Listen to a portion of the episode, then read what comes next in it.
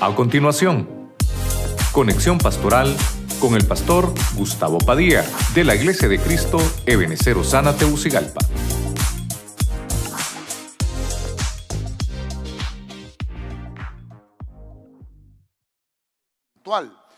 Y ese es el tema que quiero desarrollar con usted esta mañana, ¿verdad? También recuerde que estamos tocando la escatología, entonces nos toca ver diferentes temáticas, pero hoy vamos a, tratar de desarrollar tal vez un poquito lo que es la guerra espiritual, tal vez un poquito de lo que, de lo que hemos aprendido. Quiero que me acompañe al libro de Apocalipsis, capítulo 12, verso 7, en la versión Castilian. Si por alguna razón en algunos de los puntos que vamos a ver, porque son un poco álgidos, ¿verdad? Quisiera yo que eh, busque al hermano ahí, servidor, y él está dispuesto para darle un papelito y usted llene las preguntas y se las pasamos al final a la pastora. Eh, tal vez unos, unos 10 o 12 minutitos al final, solo para contestar las preguntas rápidamente. No me voy a extender porque sé que estamos en ayuno también. ¿verdad? Y usted está en ayuno, ¿verdad, hermanos? Amén. Bueno, leemos la palabra Apocalipsis 12, 7 en el nombre del Padre, del Hijo y del Espíritu Santo, versión Castilla. Después de esto, se libró en el cielo una gran batalla. Miguel y los ángeles a sus órdenes combatieron al dragón que luchaba asistido por sus propias huestes de ángeles. Mira qué terrible. Pero estos ángeles, hermanos, no son ángeles, no son los ángeles azules, ¿verdad? No, estos son ángeles caídos, ¿verdad? Entonces vamos a estudiar un poquito. Eh, el tema que le puse yo fue combate espiritual. Padre Celestial, te damos gracias por estar nuevamente en tu casa, delante de tu presencia. Nos presentamos, Señor, sabiendo de que tú estás en medio de nosotros y que cada vez que nos reunimos y proponemos buscarte, tú te manifiestas. Hoy, Señor, nos ponemos para que nos hables a través de tu palabra. Señor, queremos ser edificados y tener la victoria, Señor, siempre. Te pedimos que te quedes con nosotros en el nombre de Jesucristo. Amén. Y amén. Usted le da regala palmas al Señor, hermano. ¿Cuántos dicen amén? Amén. El verdadero concepto de, lo que es guerra espiritual está bien definido en ese pasaje de Apocalipsis 12:7. Eh, hablamos un poquito el domingo pasado de lo que era el caballo blanco, eh, catológicamente hablando, y le expliqué tal vez en este tema a, grosso modo cómo en el cielo eh, la tercera parte de los ángeles se vino con la caída de Luzbel. Eso fue hace mucho tiempo, antes de la preexistencia, antes de que nosotros estuviéramos. Y desde ese momento se ha librado una guerra espiritual. La guerra espiritual no es nueva, no comenzó desde que usted se convirtió a Cristo, no, la guerra espiritual ha estado desde antes de la fundación del mundo. Nosotros venimos a esta tierra con ese propósito de liberar nuestras almas. Ese es el propósito, de que busquemos eh, al Señor. Ese es el objetivo de venir a adorar al único que es digno de adoración. Pero hay un mundo espiritual en combate. Eso es lo que le quiero dejar hoy. La palabra eh, polemos, que es la que encontramos ahí, el combate, la guerra, es la palabra griega 4171, que significa lucha, significa combate, significa batalla, significa guerra. Entonces quiere decir que el origen de las guerras espirituales no es en la tierra sino que es en los lugares celestiales. Solo estoy tratando de poner un poquito de, introducción para, como cimiento para lo que vamos a hablar. Entonces, eh, vamos a desarrollar algunas, eh, algunos puntos y mejor voy a, entrar de un solo al, tema porque si no, no voy, a, no voy a entrar. Así que mire, vamos al punto número uno. Para que vayamos entendiendo esto, tengo que tocar Efesios 6:12, que no, no lo podemos dejar de a un lado, tenemos que hablar de esto. Efesios 6:12 en la traducción del lenguaje actual dice, porque no luchamos contra gente como nosotros, sino contra espíritus malvados que actúan en el cielo. Escuche eso. Ellos imponen su autoridad y su poder en el mundo actual. algo que me llama la atención de este pasaje, hermano, es que dice que es en el cielo. Yo le decía a los hermanos, hasta la broma le hago, ¿verdad? Que los hermanos dicen, anda el diablo suelto, hermano, que el Señor lo reprenda, ¿verdad?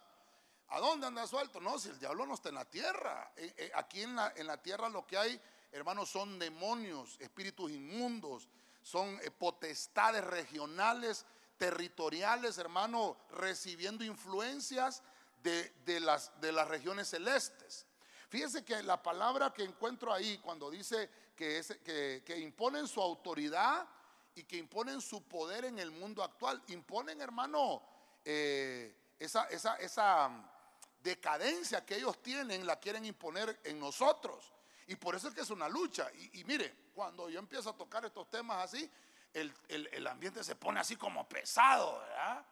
Porque se está descubriendo el trabajo de las tinieblas. Nosotros a este, lugar, hermano, yo le decía a los hermanos eh, servidores ayer, a todo el liderazgo, yo no vengo a, a jugar a la iglesia acá. Aquí es un trabajo espiritual. Su alma tiene un valor, hermano, incalculable. Su alma vale la sangre de Cristo. Cuando dicen amén a eso?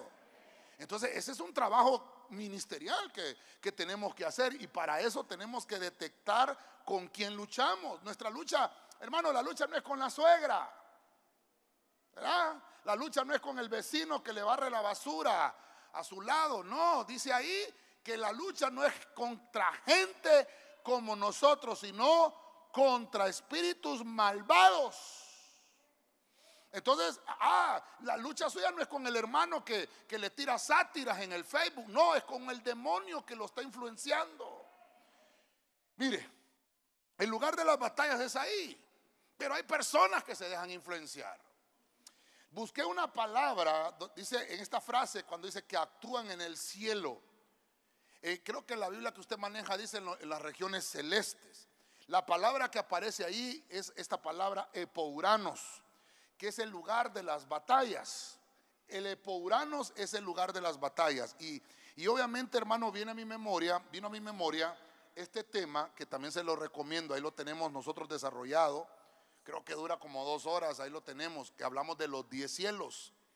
Usted me dirá, uy, pastor, sí, diez capas de cielos.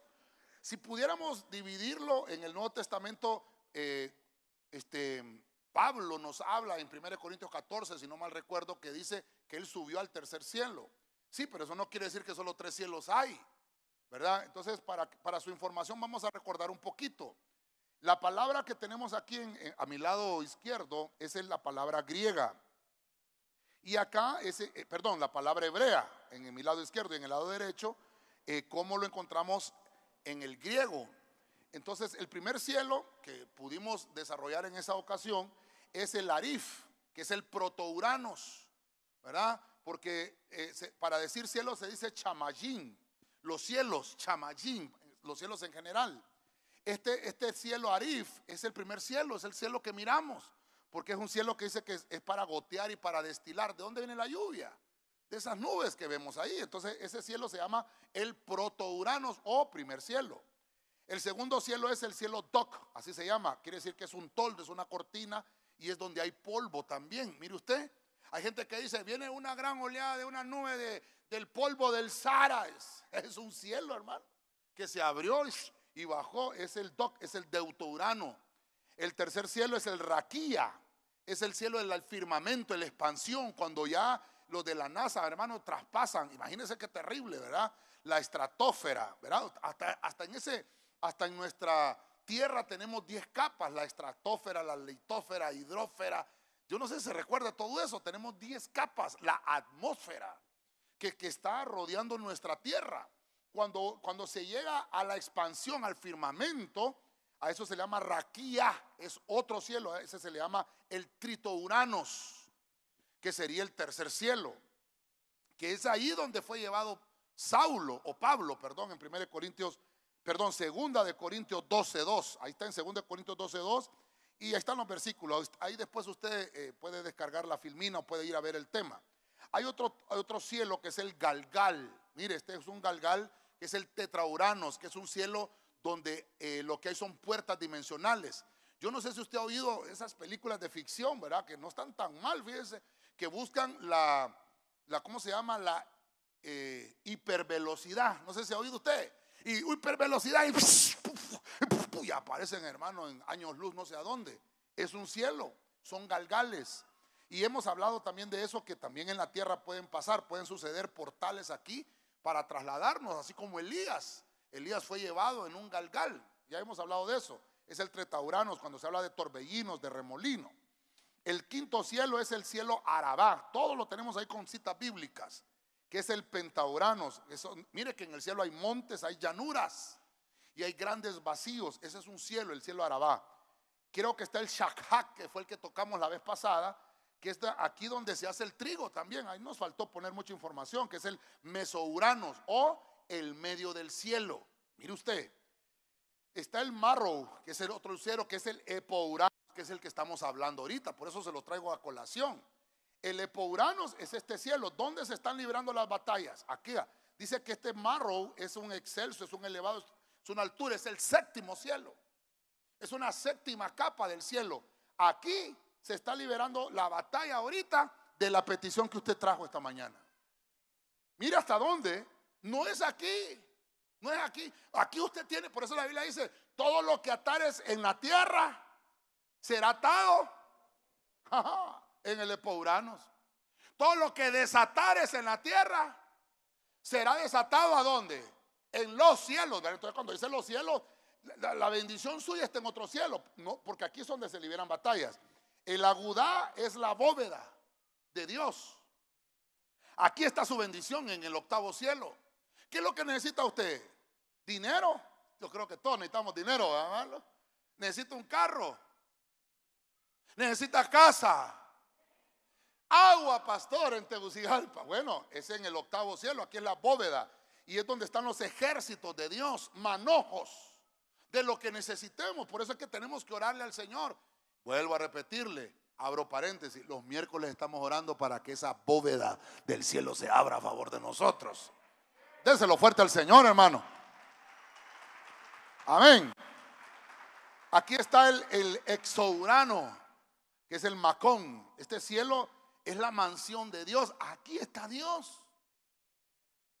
Terrible, ¿verdad? Aquí habita Dios, ahí es donde mora el Señor. Hermana, que este tema es, hermoso. Y el Maón, que es el Kenourano, que es un cielo nuevo, que está ahí donde lo tiene Dios, que dice la Biblia en Apocalipsis, creo que aquí lo puse en Apocalipsis 21.1, dice, y vi un cielo nuevo. Ah, otro cielo. Pero ese cielo todavía no se ha estrenado, está nuevecito, se llama Maón, lo encontramos en Deuteronomio 26.15. En la Biblia, eh, cuando lo encontramos en el griego, Juan está diciendo, vi al Kenouranos porque Ouranos es para decir cielo. Entonces ahí puede encontrar usted los 10 cielos que tenemos en la Biblia, todo con versículo. Quiere decir que la batalla se está liberando en el Epouranos. Tu batalla, te quiero decir hermano, tu batalla ya fue ganada. ¿Por quién? Por Cristo Jesús en la cruz. Y tus enemigos completamente fueron derrotados. Déselo con fuerza al Señor, hermano. A su nombre. Ese es un combate espiritual. Quiero que me acompañe al segundo punto. Vamos a irnos a Mateo capítulo 12, versículo 29 en la Biblia latinoamericana. Vámonos a Mateo 12, 29, Biblia latinoamericana. ¿Quién entrará en la casa del fuerte y le robará sus cosas? Oiga la pregunta, despacito. ¿Quién entrará en la casa del fuerte y le robará sus cosas? ¿Quién lo va a hacer? Si no, dice el Señor, el Señor está contando esto, sino el que pueda amarrar al fuerte. Solo entonces le saqueará la casa. La Biblia latinoamericana me llamó la atención y por eso se lo traje, porque la habla del hombre fuerte. Vamos a ver, un discipulador, ¿quién es el hombre fuerte? Silencio en la iglesia de Cristo de Benecer. ¿Quién es el hombre fuerte? Nosotros, hermano. Dígale que tiene la parte, eres un hombre fuerte. Ay, me tocó una mujer, dígale, es una mujer fuerte, pues. Y el enemigo quiere robarle lo que usted tiene.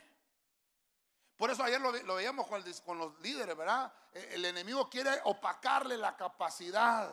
El enemigo quiere quitarle la pasión, quiere robarle lo que Dios le está entregando, quiere quitarle los talentos. Mire lo que está. Ay, Señor, muevan el carro de una vez porque si no nos van a dar predicar, hermano.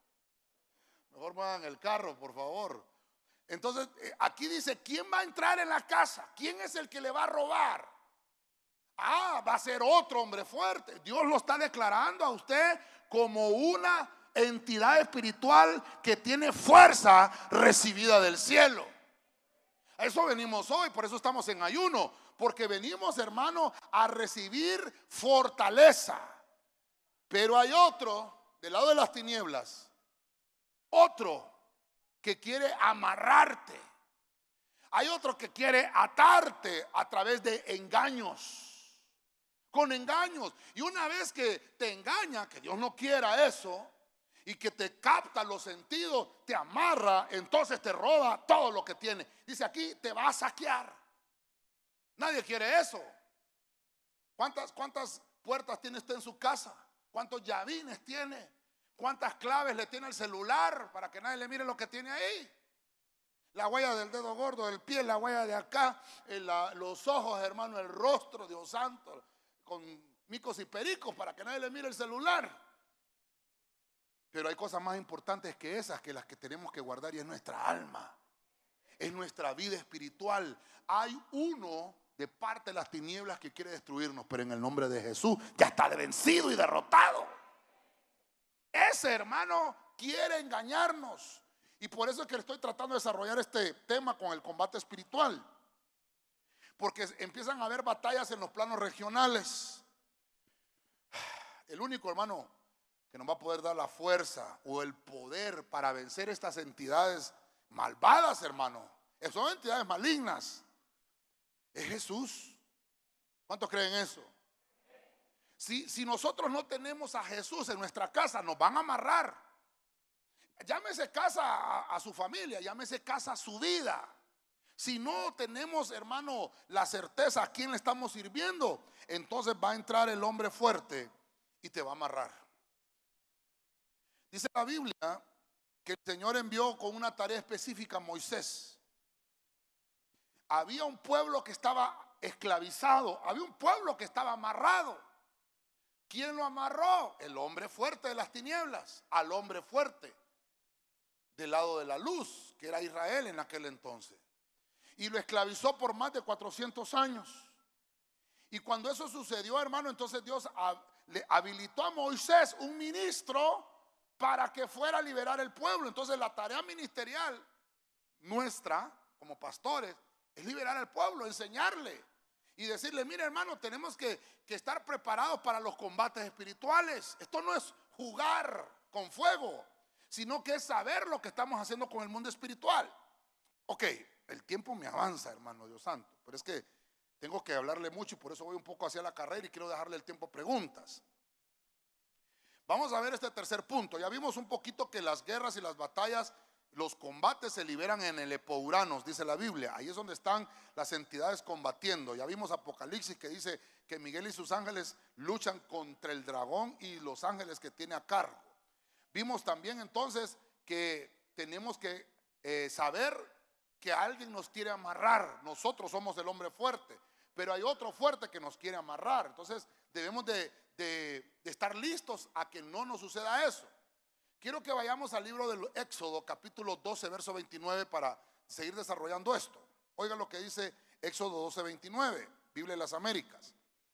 Sucedió que a la medianoche el Señor hirió a todo primogénito en la tierra de Egipto, desde el primogénito de Faraón que se sentaba sobre su trono hasta el primogénito del cautivo, oiga, que estaba en la cárcel. Y todo primogénito del ganado. ¿Quién fue? El que lo hizo. Fíjese que la Biblia de las Américas lo pone en letras mayúsculas. El Señor hirió a los primogénitos del lado de las tinieblas. Pero ¿qué, ¿qué, pasó en esa historia? Usted la conoce. Voy con el tercer punto. Le puse primogénitos. ¿Por qué primogénitos? La palabra primogénito significa el primer gen. El primer gen. El, primer, eh, el, primero que está en la lista. ¿Quién era el primero que estaba en la lista en los tiempos del Éxodo? Israel. Israel era el primogénito del Señor. Pero como estaba, ya había sido atado, había habido eh, un, engaño espiritual y el pueblo había quedado esclavizado. Entonces dice el Señor, mi pueblo no lo llamé yo para que esté esclavizado. Amén. Ninguno de los que estamos aquí, hermanos, debemos de estar esclavizados a un vicio. Ninguno de nosotros debemos estar esclavizados a ningún artificio de maldad.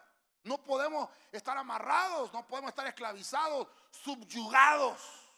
Dios no quiere eso de su pueblo. La figura la encontramos en Israel. Entonces se prepara el Señor a Moisés y le dice, ve a liberar a mi pueblo. Mi pueblo tiene que estar libre, no puede estar, yo quiero que me hagan fiesta. Y no van a hacer fiesta, amarrados. Yo quiero verlos libres.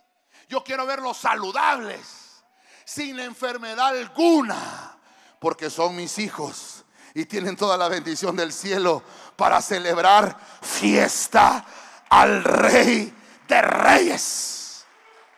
Déselo con fuerza al Señor, hermano.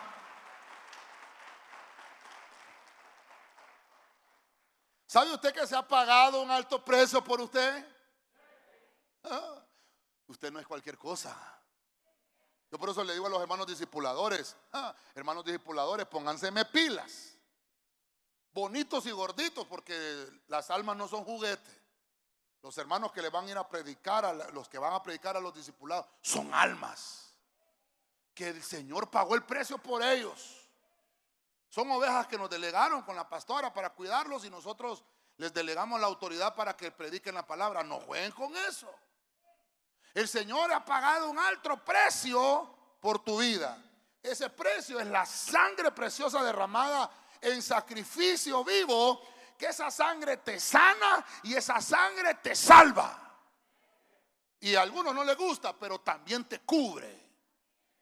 Que la sangre de Cristo te cubra en tu entrada y en tu salida y en todo lo que emprendas vas a tener el éxito.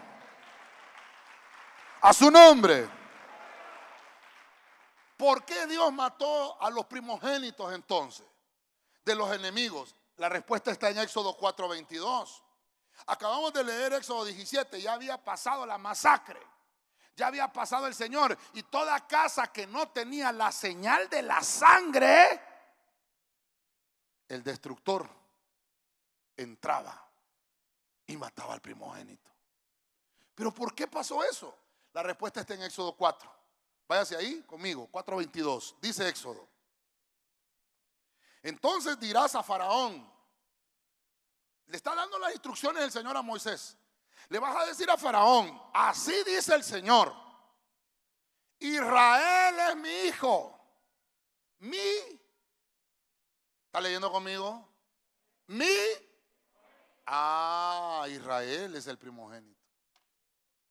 Verso 23, y te he dicho, deja ir a mi hijo para que me sirva. Dígame los servidores. Deja ir a mi hijo para que me sirva. Pero te has negado a dejarlo ir. He aquí, mataré a tu hijo, a tu primogénito. Ah, Dios no juega, hermano. Dios no juega. Él es el soberano. Él es el rey de reyes. Y usted vale la sangre de Cristo. ¿Qué es lo que quiere Dios de su primogénito? Que lo sirva. Dígame en esos primogénitos. Ah. No puede estar atado el primogénito. Dios lo quiere libre para que lo sirva. Dios lo quiere libre para que le haga fiesta. Y entonces, mire, mire el combate espiritual. El Señor ve a Israel como primogénito, está encadenado, está esclavizado, con horarios extenuantes, no podía ir al culto. hermano, qué terrible. Y está preocupado el Señor por eso. No, Dios no te va a dar un trabajo esclavizante. Dios te va a dar un trabajo donde lo puedas servir. Ah, eh, un hermano me dijo, ah, como usted no trabaja, pastor, ah, era gerente de cuatro empresas en Choloma. Y pregúntale a la pastora, hermano, estaba en mi turno de servicio, ahí estaba, sirviéndole al Señor. Ayer le contaba a los hermanos servidores, eh, estábamos en obreros, éramos ancianos de la doctrina intermedia, estábamos en el equipo E de servicio, tocaba la guitarra, era director de alabanza, cantaba, hermano, mis hijos también, sirviendo y era gerente de cuatro empresas. Y usted sabe la, responsabilidad. Mire, hermano, cuando se iba la energía eléctrica, ¡ah! tenían que funcionar sincronizadamente los, los generadores. Si no entraba un generador, ahí estaba la llamada. ¿Y dónde estás? ¡Ah! Terrible, hermano. Me tocaba, pero yo le decía a los hermanos ayer y yo se los explicaba porque hay que enseñarle al pueblo. Uno tiene que saber priorizar. Uno tiene que tener prioridades. Busca primeramente el reino de Dios y su justicia y todo lo demás va a ser añadido. ¿Qué necesita usted? Porque usted hoy vino primeramente a buscar al Señor. De ahí lo que haga por la tarde, Dios se lo va a añadir y, lo va a disfrutar con alegría y con grandeza porque ya le dio a Dios primero. Dame a mí primero, dice el Señor, y después te voy a mandar las añadiduras. Déselo fuerte al Señor. Amén. Cuatro, vamos adelante. Mire cómo lo llevo, cómo es el combate. El Señor sabe que hay personajes interesados en tenernos atados. Y dice el Señor, deja ir a mi pueblo. Si no me lo dejas libre, te la vas a ver conmigo. Ah. La lucha, hermano, está cardíaca en los cielos. No es nada Ucrania con Rusia. No es nada. Mira esto. Hechos capítulo 19, verso 34. Diego Ascunce. Pero tan pronto como reconocieron que él era un judío, comenzaron a vociferar al unísono grande es Artemisa. Y siguieron así, nada más por una hora, porque la gente se cansa en una hora. ¿Se da cuenta cómo nos han metido en la mente? ¿Cómo le decimos a eso, hermano? Pensamientos baratos y vacíos, humanos. ¿Cuánto tiempo dice ahí? Por un espacio de dos horas. Usted puede estar gritando eso por dos horas. Usted puede gritar, Cristo vive, Cristo vive, Cristo vive, Cristo vive, Cristo, como lorito, ¿ah?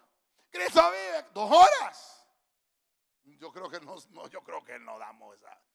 Mire esa gente, las tinieblas. Le traje esa versión Diego Ascunce porque la versión que usted tiene dice Diana de los Efesios. No le quiero poner las fotografías y las cosas ahí que, de esa diosa. Vaya, búsquelas usted a su casa. Porque nosotros tenemos aquí en Tegucigalpa Artemisa. Es un ídolo. Lo que pasa es que en otros lugares le llaman de otros nombres. Los egipcios, hermanos, le llaman de otros nombres. Y se ha mezclado ese poder de las tinieblas para amarrar al hombre fuerte. Y por eso es que hay un combate. Porque quiere que lo evoquen. Por eso le puse este punto cuatro los nombres. ¿Cómo se llama usted? Me llamo Rupencinto. Y cada vez que Rupencinto, ahí va Rupencinto. ¿Eh? Prosilapio, ahí va Prosilapio. Porque su nombre lo identifica. Cuando lo llaman usted, hace acto de presencia. Amén. Ese es su, su, su oficio. Por ejemplo, cuando el pastor dice, quiero a todos los servidores, todos los líderes, tienen que venir los que son líderes. Los que no se consideran líderes no vienen. Así de sencillo. Quiero mañana a todos los discipuladores. Bueno, los que son discipuladores llegan. Y el que no es, pues no va a llegar. Amén, hermano. Convocamos ayuno congregacional para toda la congregación. Y los que son de la congregación, los que tienen el oficio, hacen obediencia al llamado. Le voy a contar, las tinieblas también. Y por eso hay fiestas patronales. Porque ellos quieren que se evoque actividad sobre ellos. Al no mencionarles el nombre, desaparece fuerza.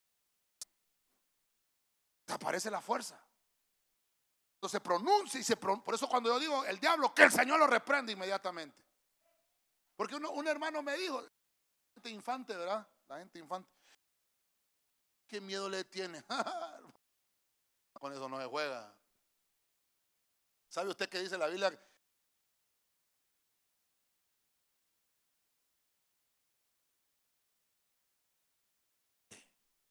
Y por eso es, hermano, que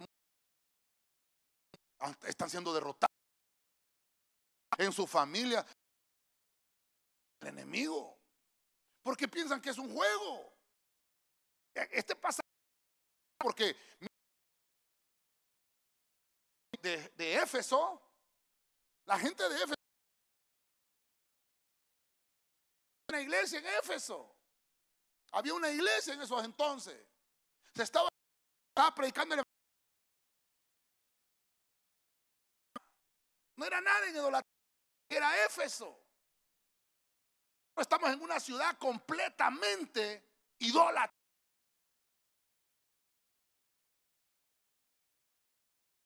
A veces adora a ministros.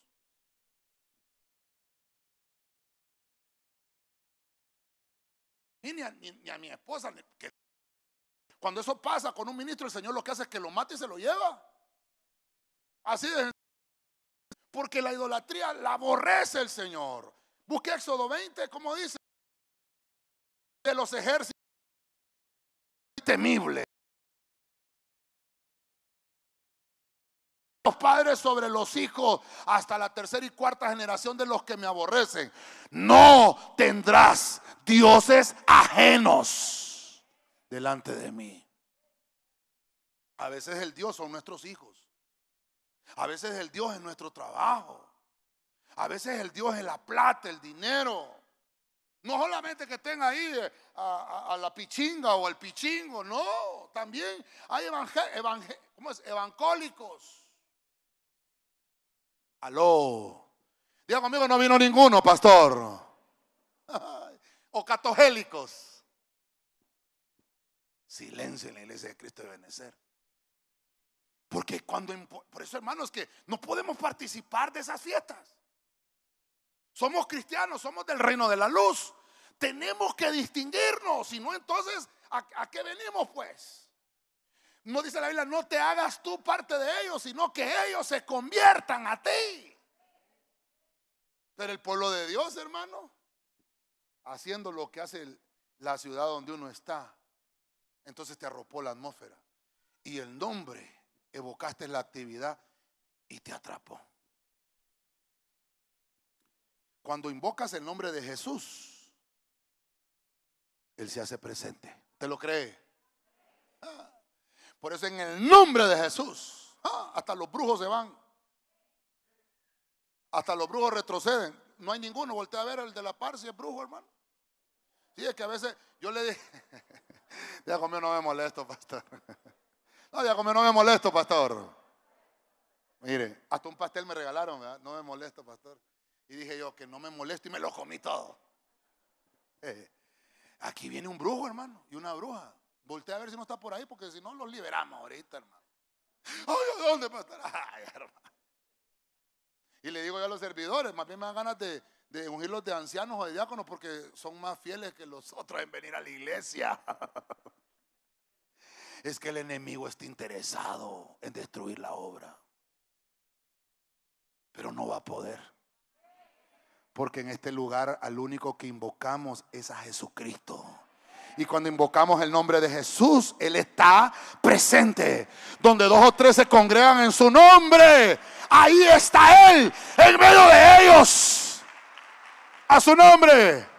Donde está el Espíritu del Señor, hay donde está el Espíritu del Señor, hay.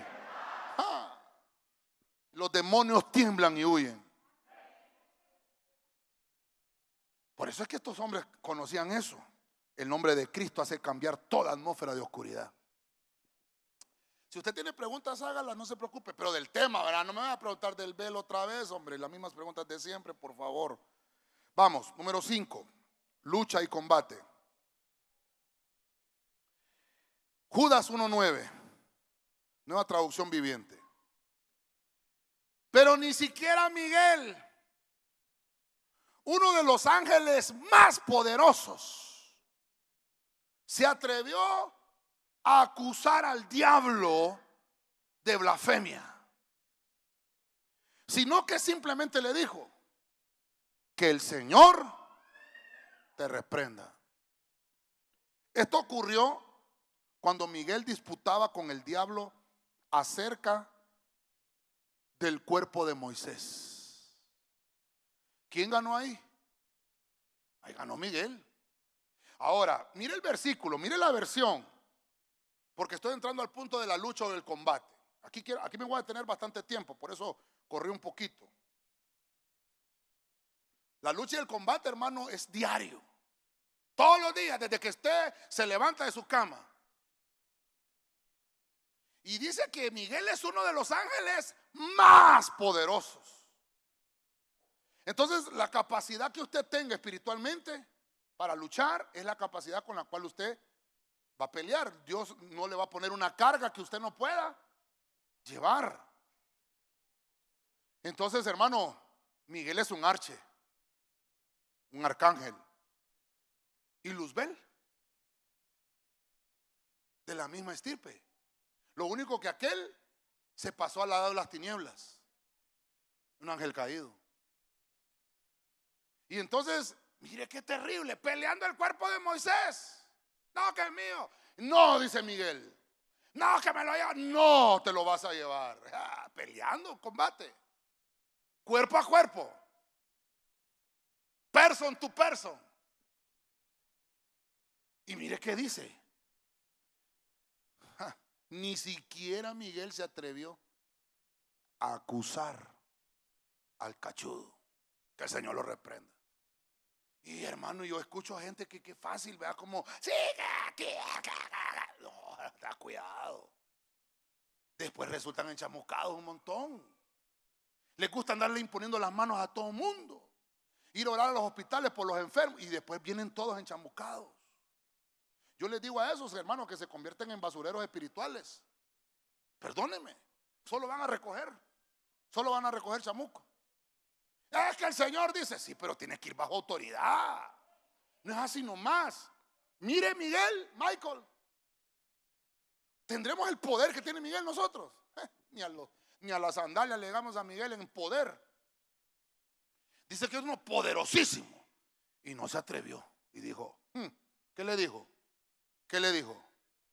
Que el Señor te reprenda.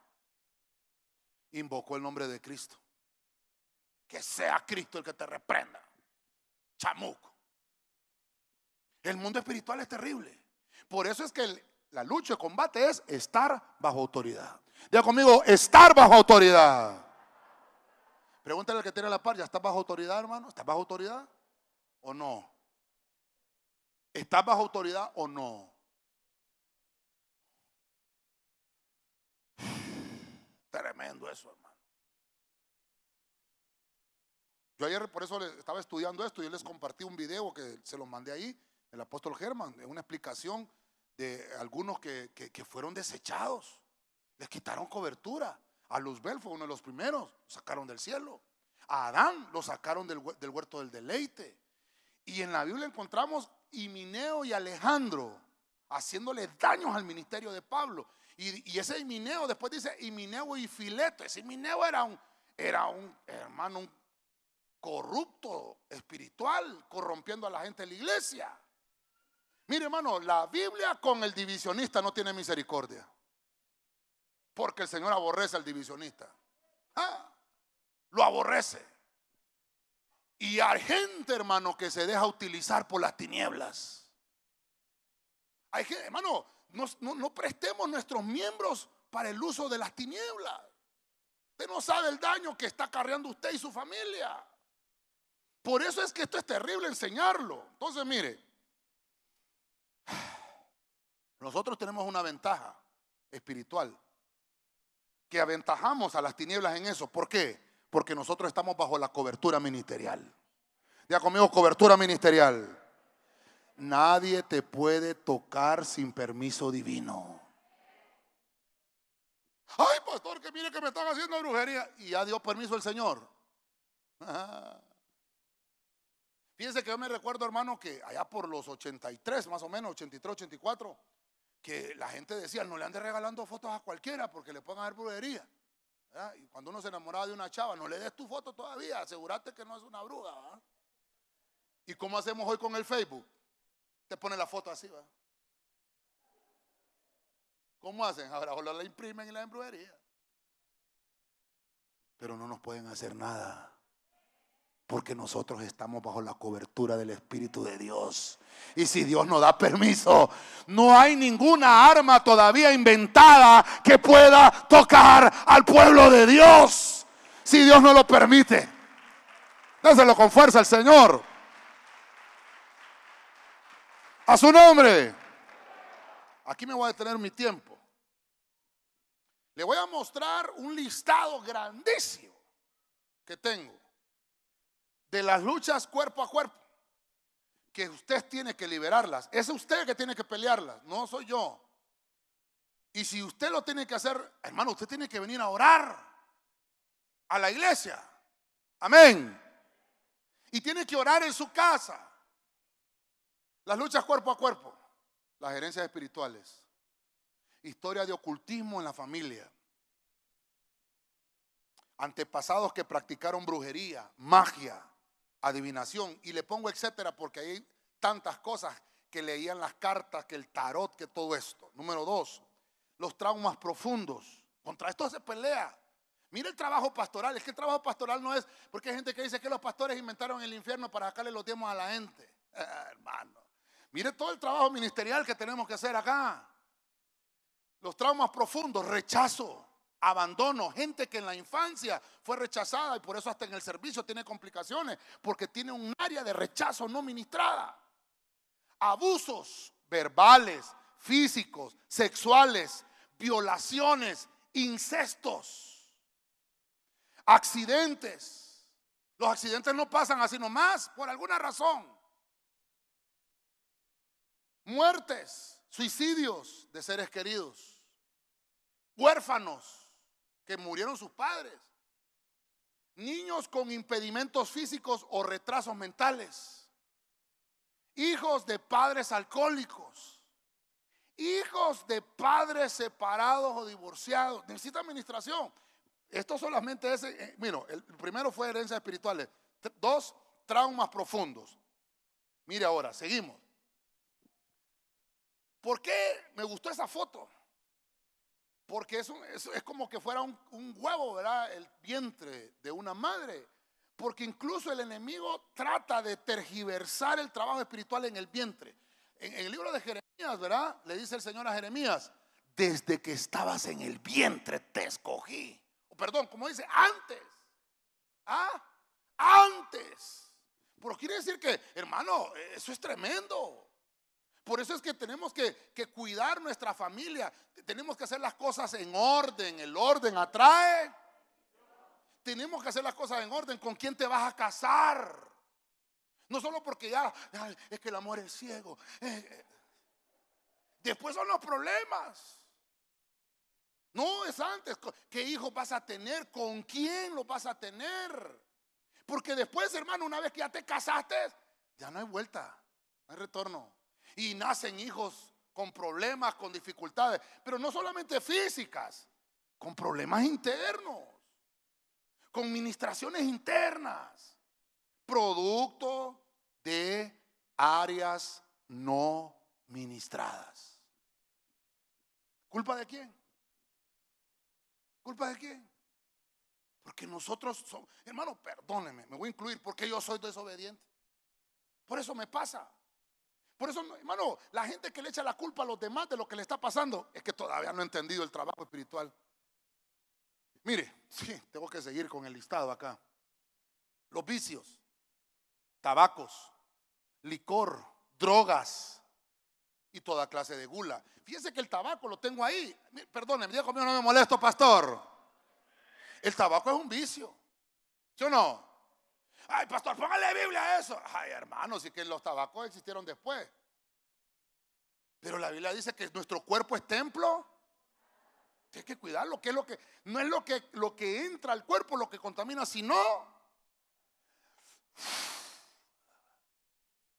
y hay gente, hermano, mire, yo lo repito y no me voy a cansar de repetirlo.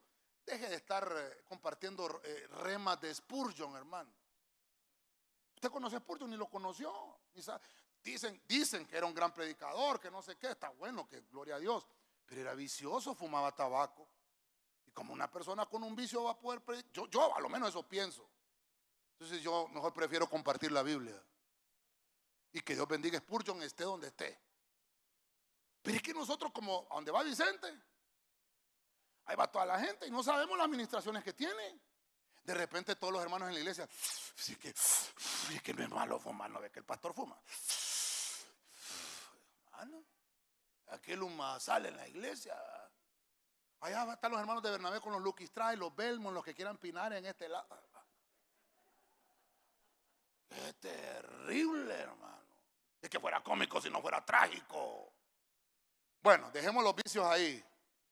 Un vicio es una atadura espiritual. Adiciones y desviaciones sexuales, masturbación, fornicación y adulterio. Los pongo juntos acá porque esto dice la Biblia que es pecado de muerte.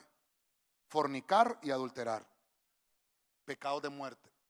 Pornografía, revistas, videos. Y me faltó poner aquí celulares. Y ahora los jóvenes con, un celular ya entran. Ay, ya era de Dios. Ay, qué bonita está Shakira. Te felicita. Lo están amarrando. Terrible. Homosexualismo, lesbianismo, bestialismo.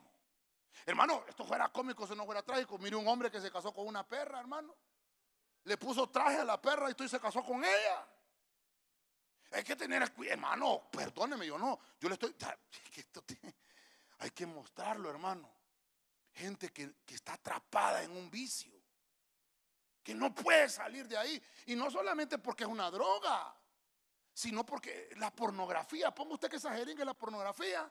Que, dígame los jóvenes. tenemos que hacer un culto de jóvenes. De liberación. Eso es lo que tenemos que hacer, no de entretener. Haga aquí, mire, brinque para acá. No, no, no, no. De liberación. De decirle, mire, hermanos, somos la generación última. Y tenemos que ser libres de muchas cosas. Es que la iglesia se ha convertido en un club social, hermano. De entretener a la gente. Tenemos que liberar a los jóvenes. Están atados, hermano. Están atados. Se les, se les está dando mucha permisión. Y no es, hermano, que mire, si usted viene a la iglesia y viene a aprender de Dios, eso dice el Señor. El Señor apartó a los jóvenes. Desde la juventud llamó a David. ¿Y cuántos años tenía David cuando venció a Goliat? 15 años. Levanten la mano, ¿quién tiene 15 años aquí? yo también levanto la mano. Es que cuando los miro así digo, yo también tengo 15. De esa edad. Yo no vengo con palos, pero yo vengo en el nombre de Jehová, de los ejércitos. Ah, los jóvenes pueden vencer los gigantes. Ah, sí pueden hacerlo. ¿Dónde deja Timoteo? Pastor. 30 años y pastor. Levanten la mano los que tienen 30. Ya no quieren levantar la mano. Hermanos, es que para este tiempo fuimos llamados. Yo no vengo aquí, hermano, a pararme para divertirlo una hora. No, que usted se vaya con la palabra en su corazón. Y yo sé que Dios ahorita está haciéndole hacia el corazón, diciéndole, hay que sacar esto. me falta el listado, espérenme si seguimos. Pues. Experiencias con el ocultismo visitaron centros para limpias, curaciones, conjuros, consulta. Óigame, que no me la va a caer en la loto. Mire, visitaron adivinos para leer cartas palma de la mano, bola de cristal. Es que existe. Y ahora los brujos con la tecnología más lo engañan a uno. Estudiaron sobre el espiritismo. Hermano, no lea cualquier libro de liberación, no lo lea. Primero preocúpese por liberarse de usted primero. Porque hay gente, hermano, hay gente que le mira la viga al otro, pero no se ve el cuartón que anda en el ojo. Así dice la Biblia. Mire, mire, el tronco. Visitaron, estudiaron sobre pactos, gnosticismo. Usted sabe que el gnosticismo ya en los tiempos de Cristo existía. Santería. Yo, yo le he hablado a ustedes, yo conocí un brujo allá en Choloma que se, se llamaba Sarcanay, que el Señor lo reprenda. Creo que murió de COVID. Hermano, el brujo no le va bien. Esos lugares donde hay idolatría, hermano, perdóneme. ¿Qué colonias aquí usted son las que mira que, no, no, hay prosperidad? Ahí hay brujería. Ahí hay idolatría. No crece. No prospera. Eh, ya le dije yo, usted va donde el brujo, y déme el a la chica. Y el brujo todo pobre, ahí con piso de tierra.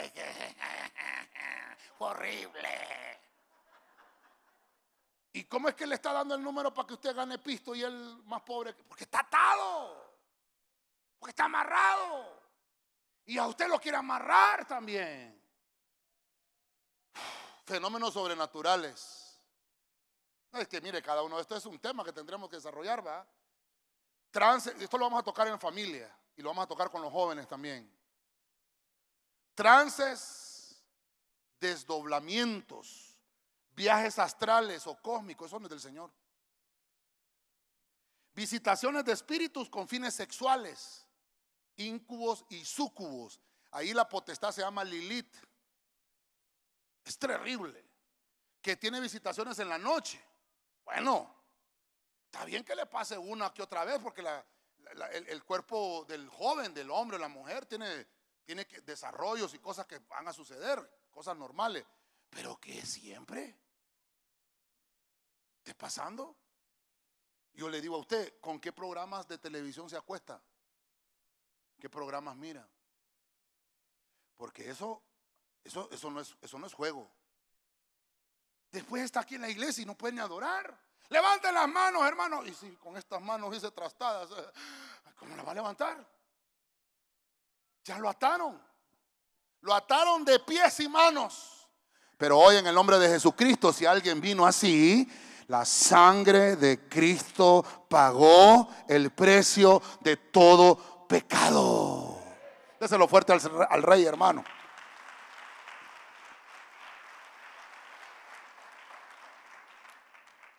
Yo, yo, me recuerdo, chiquito me llevaron a esos lugares.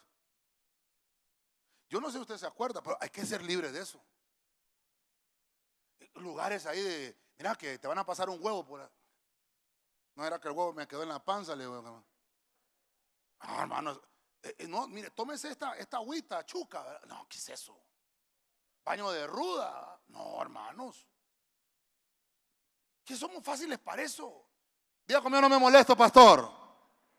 El niño recién nacido con una argollita roja en la mano. Es para que no le haga ojo el pastor. ¿Y aquí, a quién le cree? Lo vienen a presentar, por eso le dije que no, que no me molesto, lo vienen a presentar y con calcetines rojos, ¿va? Pues ya no se pone aquí, sino que los calcetines rojos, yo digo, Dios santo. Ojalá que no sea por eso, va. Que tenga miedo que le vaya a hacer ojo, Señor Jesucristo. Solo falta que le diga piriquiriquiriski. Se brujería, hermano. ¿Sabe usted por eso? Por eso, por eso el evangelio en Tegucigalpa está en la calle. G, inciso G. Mire, la administración es lucha, estamos hablando del combate espiritual. No, mire, por sentimientos, sentimientos de fracaso, de temor. El COVID que ministró, sentimientos de fracaso, sentimientos de, de temor, odio, celos, culpa, amargura, enamoramiento prohibido por medio de pactos sentimentales. Terrible. ¿Por qué también hay lucha cuerpo a cuerpo espiritualmente hablando? Por complejos. Hay gente con complejos. No sé, hermanos, búsqueme, búsqueme si en la página tenemos el tema de los complejos, porque si no vamos a tener que tocarlo. Hay un tema que, tenemos ahí de complejos que lo enseñamos en las doctrinas, creo yo, ¿verdad? No me recuerdo. Pero por ahí está. Un tema que hablamos. Los complejos, hermano, el complejo de inferioridad. ¿Sí, sí está? Ah, entonces sí, compartirlo ahí en el chat, vos, mira, ya que lo tenés. Le, recomiendo ese tema las causas de los complejos. ¿Por qué causa viene un complejo? ¿De inferioridad o de superioridad? Hay gente, hermano, que es que yo no valgo nada, mejor me como un gusaní. Ese es un complejo, ¿sí o no? Pero hay otros, hermano. solo lo que yo hago es bueno. No, lo que hace este no sirve. No, yo predico bien, este no predica. Ah, es complejo. Otro complejo, delirio de persecución. Necesita liberación ayuno, vigilia, meterse con Dios hasta que lo libere. ¿Qué más? Nervios mentales, depresión, esquizofrenia, demencia, psicosis.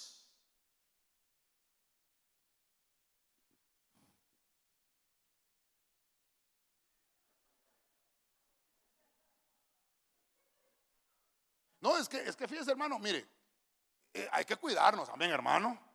Si el hermano de la par está, no, si yo no tengo, no tengo nada. Hágase un lado del hermano, hombre. Sí, el hermano. Hombre, pero ya que. No, ese, ese, ese ya, se, ese ya se, se desequilibró. Ese es un desequilibrio. Ya, ya ese ya, ya, ya, ya, ya se fue para otro extremo. No hay que ser tan extremista. Pues. No, por eso hermano es que eh, el, religioso es ese, va que se pasa al extremo. El legalista se pasa al extremo. Nosotros, hermano, pretendemos no ser ni religiosos ni legalistas. Lo que pretendemos es combatir estas cosas espirituales que nos están afectando. Es que nos están afectando. Problemas de complejos de nervios y problemas mentales. Dice la Biblia en Jeremías 33:6 que el Señor dejó la sanidad y dejó el medicamento. Entonces hay cosas, hermano, que yo tengo que saber si mi problema es espiritual o es un problema, una enfermedad natural que tiene que ser tratada con medicamento. Dice la Biblia que David fingió demencia. ¿Se acuerda? Para que no lo agarraran los filisteos, ¿verdad? y se hizo el loco así como y se dejó crecer las uñas. Que bandido es David, Pero él no estaba. Y la barba andaba así. Y es que así dice, búsquelo pues, que le salía hasta la saliva por la boca, dice. Ese David era bandido, ¿ah? Pero hay otros que, hermano, hay otros que en realidad están enchamucados. Necesitan ser libres. Mire, me estoy metiendo, me estoy metiendo. Todavía ahí vamos adentro. Personas con otros trastornos. Tienen, tienen conflictos, solo encerrados, quieren, no quieren salir. No, es que, ay, ay. Pero tú necesitas liberación.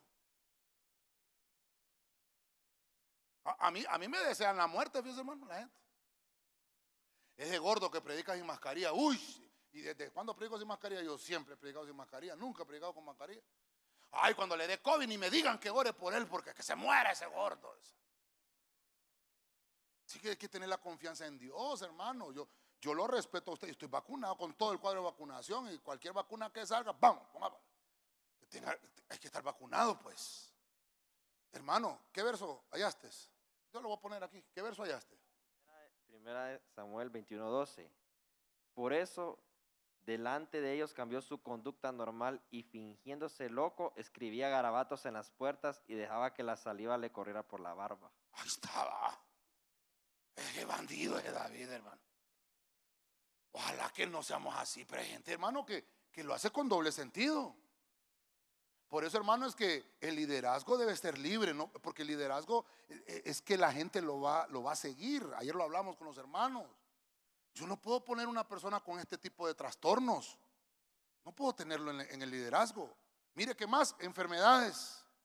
Algunas clases de enfermedades que los médicos no pueden curar ni diagnosticar. Si usted no tiene nada, ah, entonces busque administración. Son de carácter espiritual esas enfermedades espirituales, obviamente. Llegaron por derechos legales o por alguna clase de brujería. La gente le cede derechos al enemigo. Dime con quién andas y te diré quién eres. Primera de Rebelde 666. Se me acabó el tiempo. Terminamos, hermanos. Me regala unos 30 minutos más. Terrible, ¿verdad? Religiones y sectas. Estamos hablando de combate, de luchas espirituales. Catolicismo. Hasta me cortaron el micrófono. ¿eh? Catolicismos consagrados a alguna imagen. Santo Niño de Atoche. Y lo consagraron. Eso es brujería, hermano. Gnosticismo, mormones. Ahí prohíben el café, gracias a Dios que no hay mormón.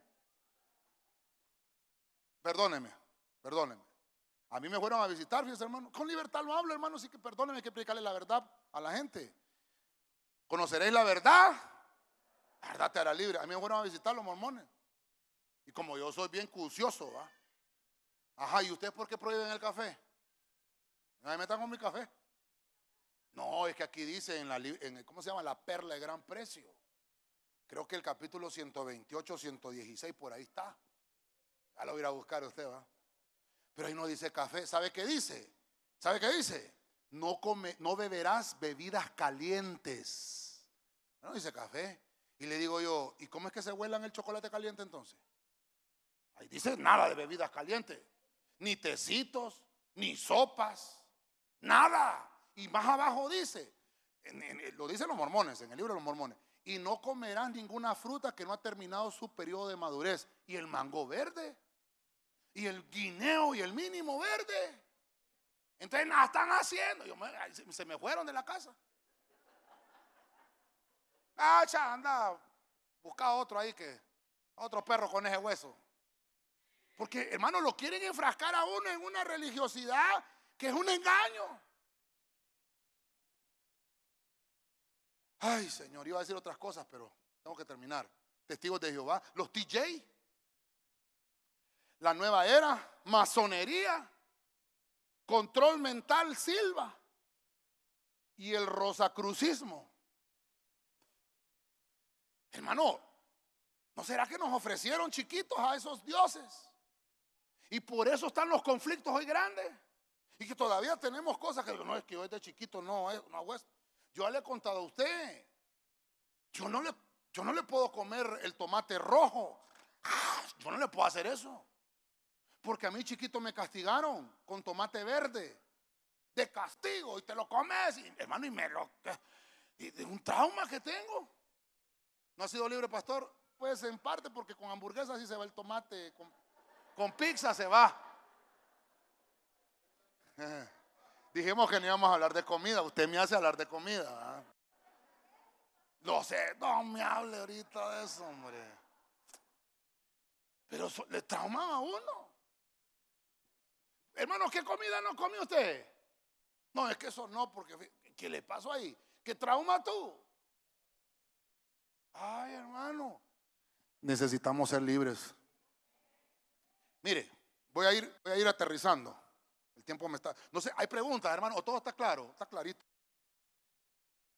Dos, tres. Mire, todos esos símbolos los tenemos que evitar. Busquen su casa. ¿Qué tipo de... Híjole, y si tiene aritos así una mujer, va, qué terrible, qué triste. Porque ahora como lo meten sutilmente y uno no sabe, un arito una cadenita aquí, colgadita, y se va. Mire cuántos símbolos hay ahí, ahí usted vaya, búsquelos, hermano.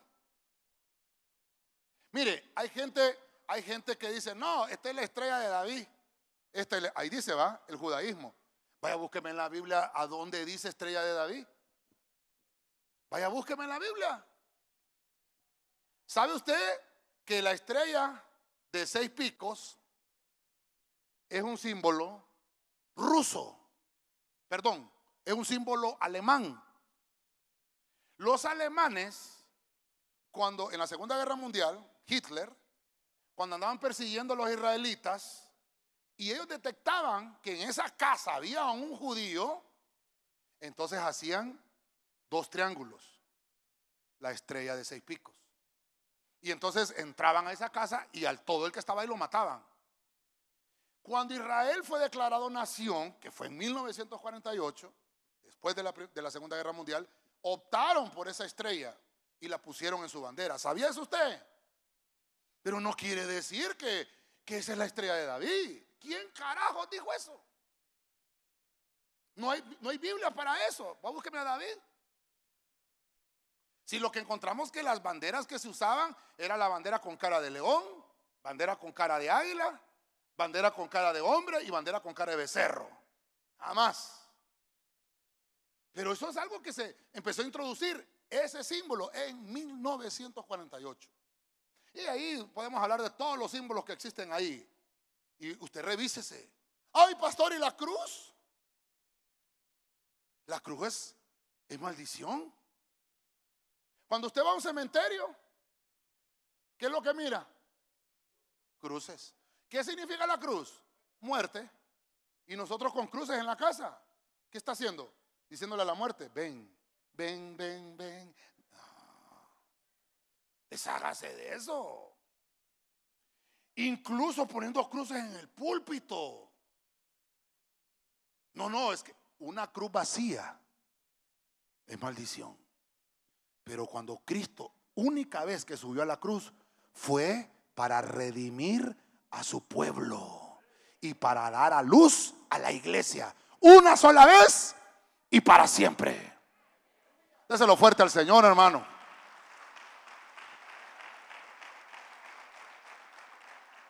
Yo pensé que había terminado, hombre, y sí, falta, hombre. Dios mío, me tiene que regalar más de 30. Artes orientales. Ya conmigo no me molesto, pastor. Karate.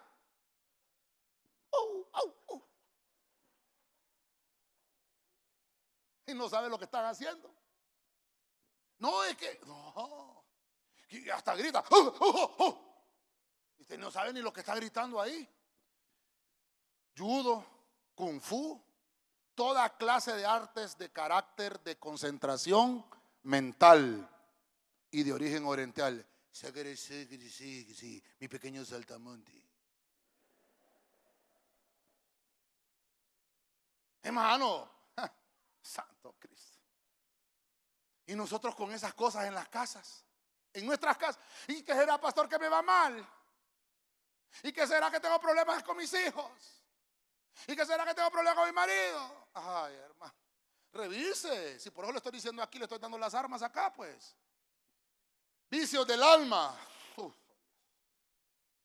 Yo creo que que hacer una prédica de eso. Los vicios del alma. Ya conmigo, vicios del alma. Música rock. Heavy metal.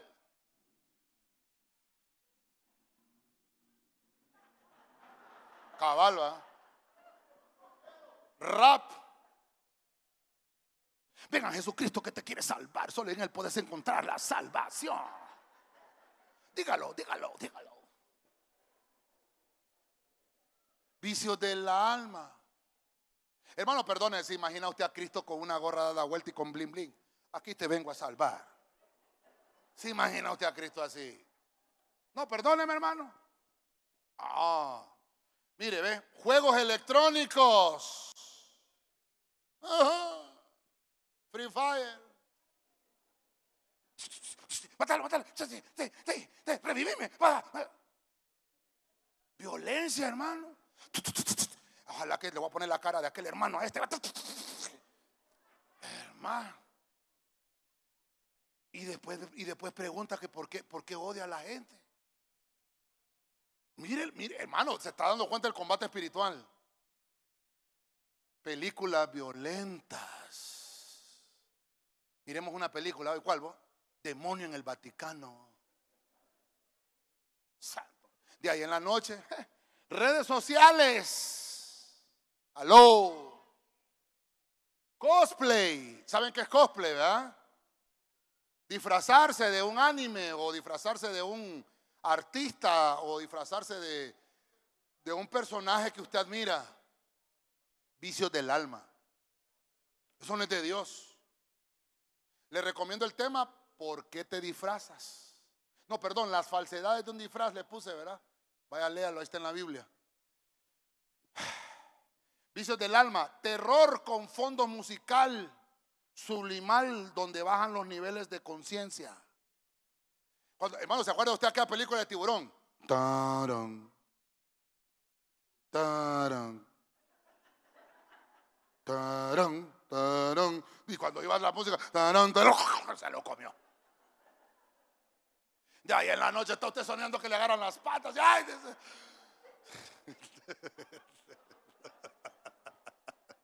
Qué terrible, hermano. No, hay películas que son buenas, hermano, pero es que hay unas que. Santo. Es que tenemos que aprender. ¿Cree que es casualidad? Mire, ¿ve? Y volvemos, y volvamos a grabar, volvamos a grabar y después juntamos la prédica. ¿Me están oyendo los de televisión, verdad? Y se va a ir así porque se va a ir así, porque así dice el Señor. Estoy leyendo Biblia, no estoy leyendo un, un libro de, de, brujería ni de, ni de... Y cualquier cosa, apúntemelo a mí, yo pago. ¿Va? Mire, ve. ¿Qué es eso? Perdóneme, hermano. Es una aberración. Es que mire, la gente está, y es que es prohibido, que dice, pastor, ¿será que se puede? No se puede. ¿Por qué insiste? Dios dice no. ¿Y por qué insiste? No se, haga, no, no se enoje conmigo. Perdóneme mi, tono de voz, que tal vez yo soy un, gritón, tal vez un hombre fuerte. No le voy a decir, con Dios, hermano. No, hermano, se lo voy a decir como, como Dios me dio la voz a mí. Entonces los vicios del alma. ¿Por qué la gente hace eso? Por vicio. ¿Se da cuenta? Dice la Biblia que nuestro cuerpo es templo. No sé si me pueden prender el, tele acá. Por favor. Ah, gracias. ¿Por qué se hace eso? Mire que hasta el, hasta el corte de pelo cambia en la mujer. No, espérese pues. Y esa, mire esa mujer. Así empezó. Así empezó esa mujer y mírela después. Es un demonio son aberraciones. Son vicios del alma. Empieza con un arito aquí, con otro arito aquí, cuando toda la oreja llena de otro por aquí, de repente otro acá, para el chancho. Después aquí en la boca, en una lengua, y empieza a ¿Y qué es lo que Desórdenes, hermano. No, me voy a hacer uno aquí donde no se mira. Un tatuaje, ¿va? Y anda en el ombligo otro. Hermano, pero eso es que es pecado. Me está voltando a ver así como que, no, pastor, no, no, no. Perdóneme, lo malo se señala. Está malo, está malo. No, yo no le voy a chinear el pecado a nadie. Y si usted mira un servidor con eso, dígamelo y le quitamos el servicio. No puede servir así. Alguien me va a decir, pastor, pero alguien vino a Cristo ya y vino con algo. Bueno, quíteselos pues. Quíteselos. Mire, le voy a poner Biblia. Ponémelas en todas las pantallas, por favor. Ese versículo, Biblia, no lo que digo yo. ¿Qué es lo que dice la Biblia? Levítico 19, 21. Le voy a regalar solo los dos versículos porque hablar de los tatuajes y los piercing es otro tema. Hay mucha Biblia para eso. Dice Levítico 19, 28, Dios habla hoy. No hagáis heridas en el cuerpo, piercing, por causa de un muerto. Quiere decir que cuando alguien se hace un piercing, invoca a un muerto. Terrible. Pero como no se predica y no se dice, por ignorancia lo hace la gente. Y el que ignorantemente peca, ignorantemente se condena. No os hagáis ninguna clase de tatuaje. ¿Está viendo el mismo versículo? Las dos cosas. Yo soy el Señor. ¿Qué está diciendo Dios? Yo lo estoy diciendo. No lo está diciendo el pastor Gustavo. Y le voy a poner este otro más cardíaco de Deuteronomio 14.1 traducción del lenguaje actual. Cuando estén de luto por la muerte de alguna persona, porque se murió alguien. Es terrible, pues está bien. Pero cuando estén de luto, no se hagan heridas en el cuerpo. No se pongan piercing. Ni se afeiten. Hay gente. Ay, Señor. No, no lo voy a decir. En los jóvenes lo voy a decir. Ustedes son hijos. Dígale que tiene la par. Usted es hijo de Dios. Dios te está diciendo que no hagas eso. Pero ¿y por qué? Y se puede. Es que dice que no, hombre. Ahí dice que no. ¿Por qué le queremos arreglar a la Biblia? Borremos ese versículo, pastor. Y por eso va a encontrar usted, hermano, que ahora eh, hay agendas que están haciendo su Biblia. Y esas cosas ya no aparecen. Hermano, por ahí anda un versículo en las redes sociales, Deuteronomio no sé qué, que dice, y el diezmo se lo darás a los pobres, a los necesitados y no sé qué. Y es mentira. Ese versículo no dice eso. Y en la Biblia no aparece eso. Y abajo los comentarios, sí, que por eso los pastores. Terrible. Mire, no sé si los hermanos tenemos la tableta o tengo que volverme a conectar. Pregúntemele a los hermanos allá. ¿Me tengo que volver a conectar? Solo me dicen sí o no, hermanitos. Sí, me tengo que volver o estoy conectado. Ah, que me conecte. Estoy desconectado. Vamos a ver. Bueno, no sé si viene alguien aquí y me ayuda, pues en lo que me ayudan ahí. Entonces, mire, punto 6. En lo que me ayudan aquí, que venga alguien aquí que me ayude. Váyase conmigo a Lucas 13:11, nueva Biblia latino hispana. Eh, recibir liberación. No lo quiero dejar con ese sabor amargo. Porque hay muchas cosas que están pasando en nuestra sociedad, hermano.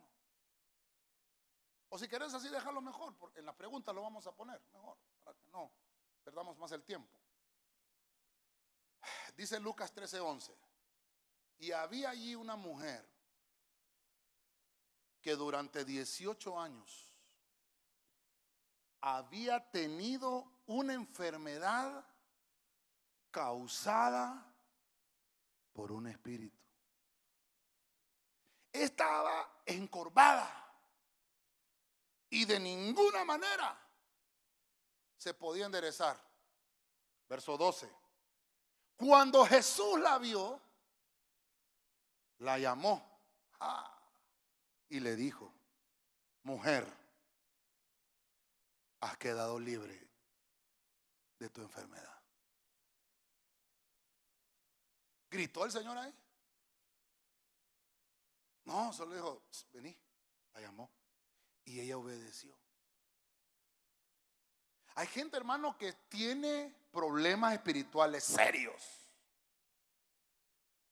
Tal vez anda, anda sano por fuera, pero por dentro anda encorvado. Necesita liberación. Y la Biblia dice que yo recupero salud cuando recibo liberación se rompen las cadenas, se rompen las ligaduras, se va todo ataque, desaparece. Problemas financieros, problemas matrimoniales, problemas con los hijos, de relaciones con los hermanos, problemas en el servicio.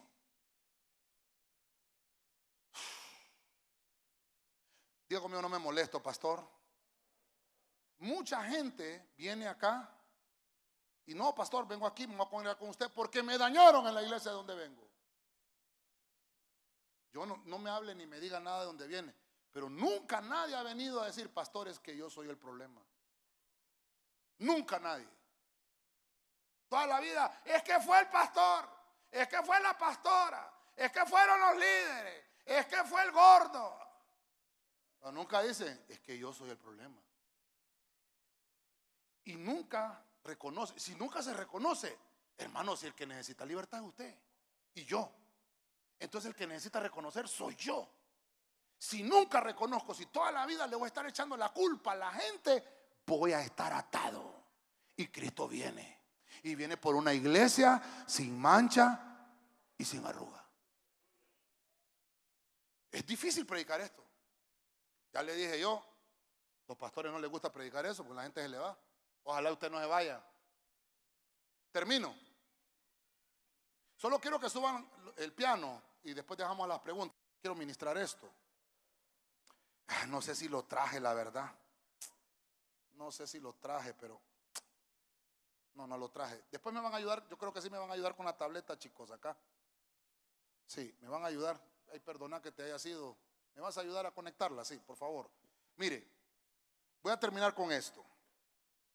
Necesitamos liberación de todas las cosas que vimos. Pero, pero, no se termina ahí. No es solamente ser libre. Qué lindo, ya me liberó el Señor. No, no, no se termina ahí. A este punto le puse la victoria. Diga conmigo la victoria.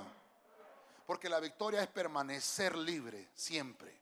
Porque hay gente que se libera, pero hay espíritus cíclicos que regresan y lo vuelven a atar. Yo tuve problemas serios con el cigarro. Cuando yo me descarré a los 15 años, fumaba y bebía. Tenía problemas serios con el alcohol también. Me fumaba un paquete Lucky Strike por día. Me gustaba el rombotran. Y no lo digo con orgullo, con pena. Y se lo digo para que vea cómo Dios cambia. Cuatro años me dediqué a trabajar desde temprana edad. Y solo trabajaba para mantener mi vicio. Yo le decía a mi mamá, ¿y vos qué me vas a decir? Si yo trabajo, yo me compro mi vicio, mi cigarro. ¿Qué me vas a decir? Y un día, en agosto, para la feria agostina de Puerto Cortés, me fui para allá con mis amigos. Yo amanecía, hermano, en Puerto Cortés, amanecía en Ceiba, amanecía en Tela. Los fines de semana, yo un sábado no estaba en mi casa. Y un, después de esa feria agostina, hice cosas terribles. Amanecí, le decimos nosotros con la goma moral, ¿verdad? Al día siguiente, ok, y un día, después de esa, ya, ya a finales de agosto, estaba en Choloma, nos fuimos a una gasolinera con mis amigos en un carro y ahí teníamos, yo compraba las botellas de Botrán, hermano, los cigarros con yo, imagínense la influencia, yo los influenciaba a mis amigos a fumar, yo les enseñé a fumar, éramos un grupito de 12, imagínense, los 12 apóstoles, les enseñé a fumar y les hablaba de catología, ¿ves? Y les enseñé a fumar. Y un día, hermano, uno de mis primos se metió en un problema. Y se fue. la persona con la que él tenía el problema trajo, trajo unas personas armadas. Hermano, lo que pasó aquí, eh, ¿cuándo fue que pasó? Eh, lo de la muerte. Eh, era día del rock ese día. ¿Sabía usted? Era el día del rock. Eso no es casualidad. Y ese día estaba yo ahí en la gasolinera y vinieron estas personas armadas, se bajaron, hermano, y amenazaron a mi primo. Y yo me bajé, valentón, ya cuando uno con dos, tres, ya se siente Sansón uno, y me bajo, hermano, el polongún por un lado. Dejaron la boca así. Y me fui para la casa. Llegué a mi casa. Y entrando a mi casa me habló el Espíritu Santo. Yo tenía 19 años. Ya los había cumplido. 23 de junio había cumplido años. En agosto me pasó eso. A finales de agosto. Y me habló el Espíritu Santo y me dijo, si sigues en esa vida, vas a morir. Vas a morir. No espiritualmente, físicamente vas a morir. Y yo quedé así. Me levanté al día siguiente oré, puse en la mano del Señor, le dije, Señor, perdóname. No quiero desperdiciar mi vida. 19 años. Vive el Señor lo que le estoy diciendo. Pasaron mis amigos trayéndome para ir a tomarnos un trago. Un domingo ya en la noche. Pero yo ya había cambiado. Algo había cambiado en mí. Cuando el Espíritu me habló, algo cambió adentro. Y yo le dije, yo le dije al Señor, yo no voy a volver a beber, no voy a volver a fumar, no lo voy a volver a hacer. 19 años. Levanta la mano que tiene 19 años aquí. Tú tienes 19. ¿Un varón? Que sea gordo igual que yo. No, no hay uno de 19. ¿Ah? No está gordo, flaco. Y entonces fuimos a... Vive el Señor, lo que le voy a contar. Me dieron el trago, hermano, y no le sentí sabor. Mira, el cigarro. No, no quiero. Y qué raro estás. No había ido a ninguna iglesia todavía. Finales de agosto pasó eso. De ahí pasó la primera semana de septiembre. Y el 11 de septiembre de 1995. Me acuerdo muy bien porque es el día de las Torres Gemelas y el día que cumpleaños mi mamá. Había una campaña evangelística. Mire cómo Dios lo prepara a uno. Y entonces dicen, campaña evangelística en la Fecitrán era la campaña y que no sé qué. Me invitaron. Yo no fui. Pero el último día de la campaña, eh, fuimos, ¿te acordás? Eh, éramos novios con la pastora. Fuimos. Fue mi mamá. Me recuerdo hasta cómo iba vestido.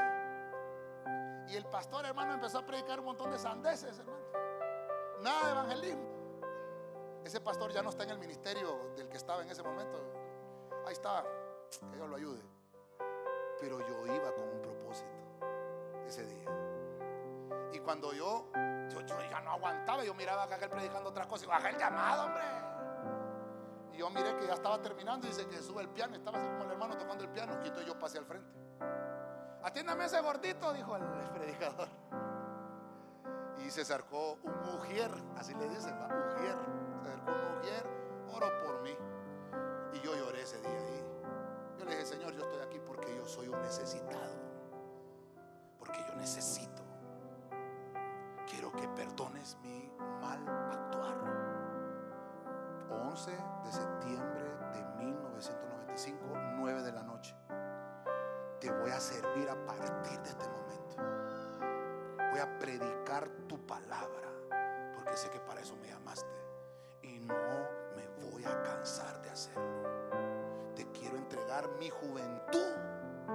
Donde me tengas que enviar, al monte que me tengas que enviar, donde tenga que ir, voy a ir. Ahí orando, hermano. Y yo un pacto contigo, hermano. Desde ese día, para la gloria del Señor. Diga conmigo, la gloria del Señor.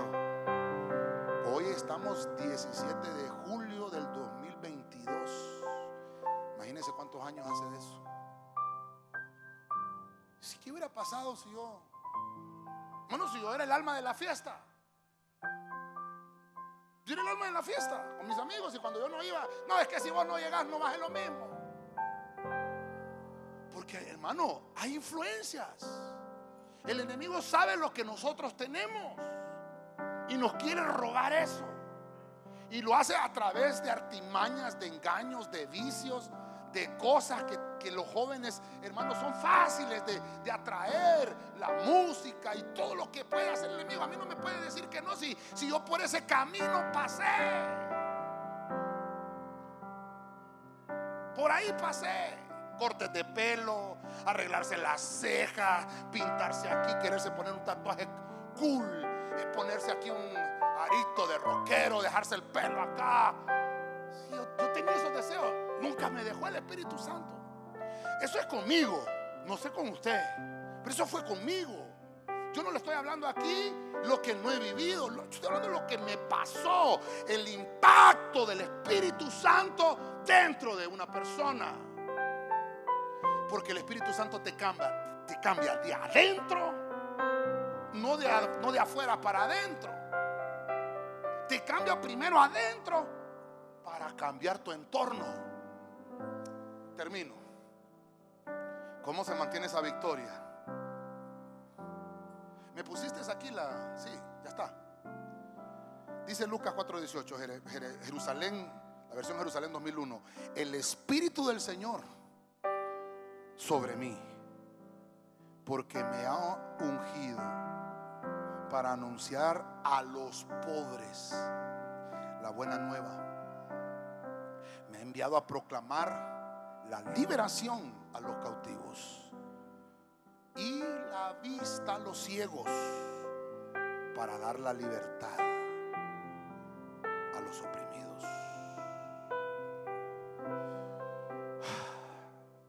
Usted me dirá, ¿cuál es la victoria? Es que es sencillo. No le demos vuelta al asunto. La victoria es busque a Dios. Sencillo, no nos compliquemos. Es que a veces los pastores ponemos las cosas bien complicadas. Haga estos cinco pasos y mire que iba a lograr. No, sencillo, busque a Dios. Ahí está la respuesta. El Señor es el que vino a dar libertad. Él es el ungido para ungirnos a nosotros, para que nosotros fuéramos libres. Busca primero del Señor. Dígale al que tiene la par, busca primero del Señor. Hay gente, hermano, que tiene un trabajo desgastante buscando la respuesta en otra cosa. Quieren encontrar el versículo que les avala el pecado. No lo van a hallar. Porque Dios aborrece el pecado. Busquemos primero al Señor porque eso nos va a ahorrar ese trabajo desgastante de nuestra alma. Solamente Cristo tiene la respuesta. Dele palmas al Señor, hermano.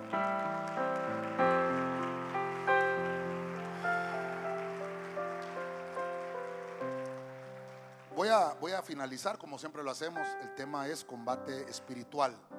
Creo que nos quedamos muy cortos todavía, pero por lo menos hablar de lo que es la guerra espiritual. En el versículo base encontramos Apocalipsis 12:7, donde está todo lo que podemos hablar de la guerra espiritual. Pero dice que la batalla es en el Epouranos, el séptimo cielo, ese lugar donde es eh, un lugar de batallas, donde hay ángeles de tinieblas y ángeles de la luz peleando. Dos, vimos el hombre fuerte. ¿Quién es el hombre fuerte? Nosotros somos el hombre fuerte. Pero hay otros fuertes de las tinieblas que nos quieren amarrar a través del engaño espiritual. Número tres, hay una, hay una clave muy hermosa. El Señor le llama a su pueblo el primogénito, porque el primer gen está depositado en nosotros. Así como Israel, cuando quiso liberarlo, le dijo, deja ir a mi pueblo primogénito, le dijo, le dijo Moisés a Faraón. Si no lo dejas ir, entonces todo primogénito de Egipto va a morir. Y así sucedió. En este tiempo, nosotros ahora somos los primogénitos del Padre. Amén. Número cuatro. Hay nombres de potestades, de demonios.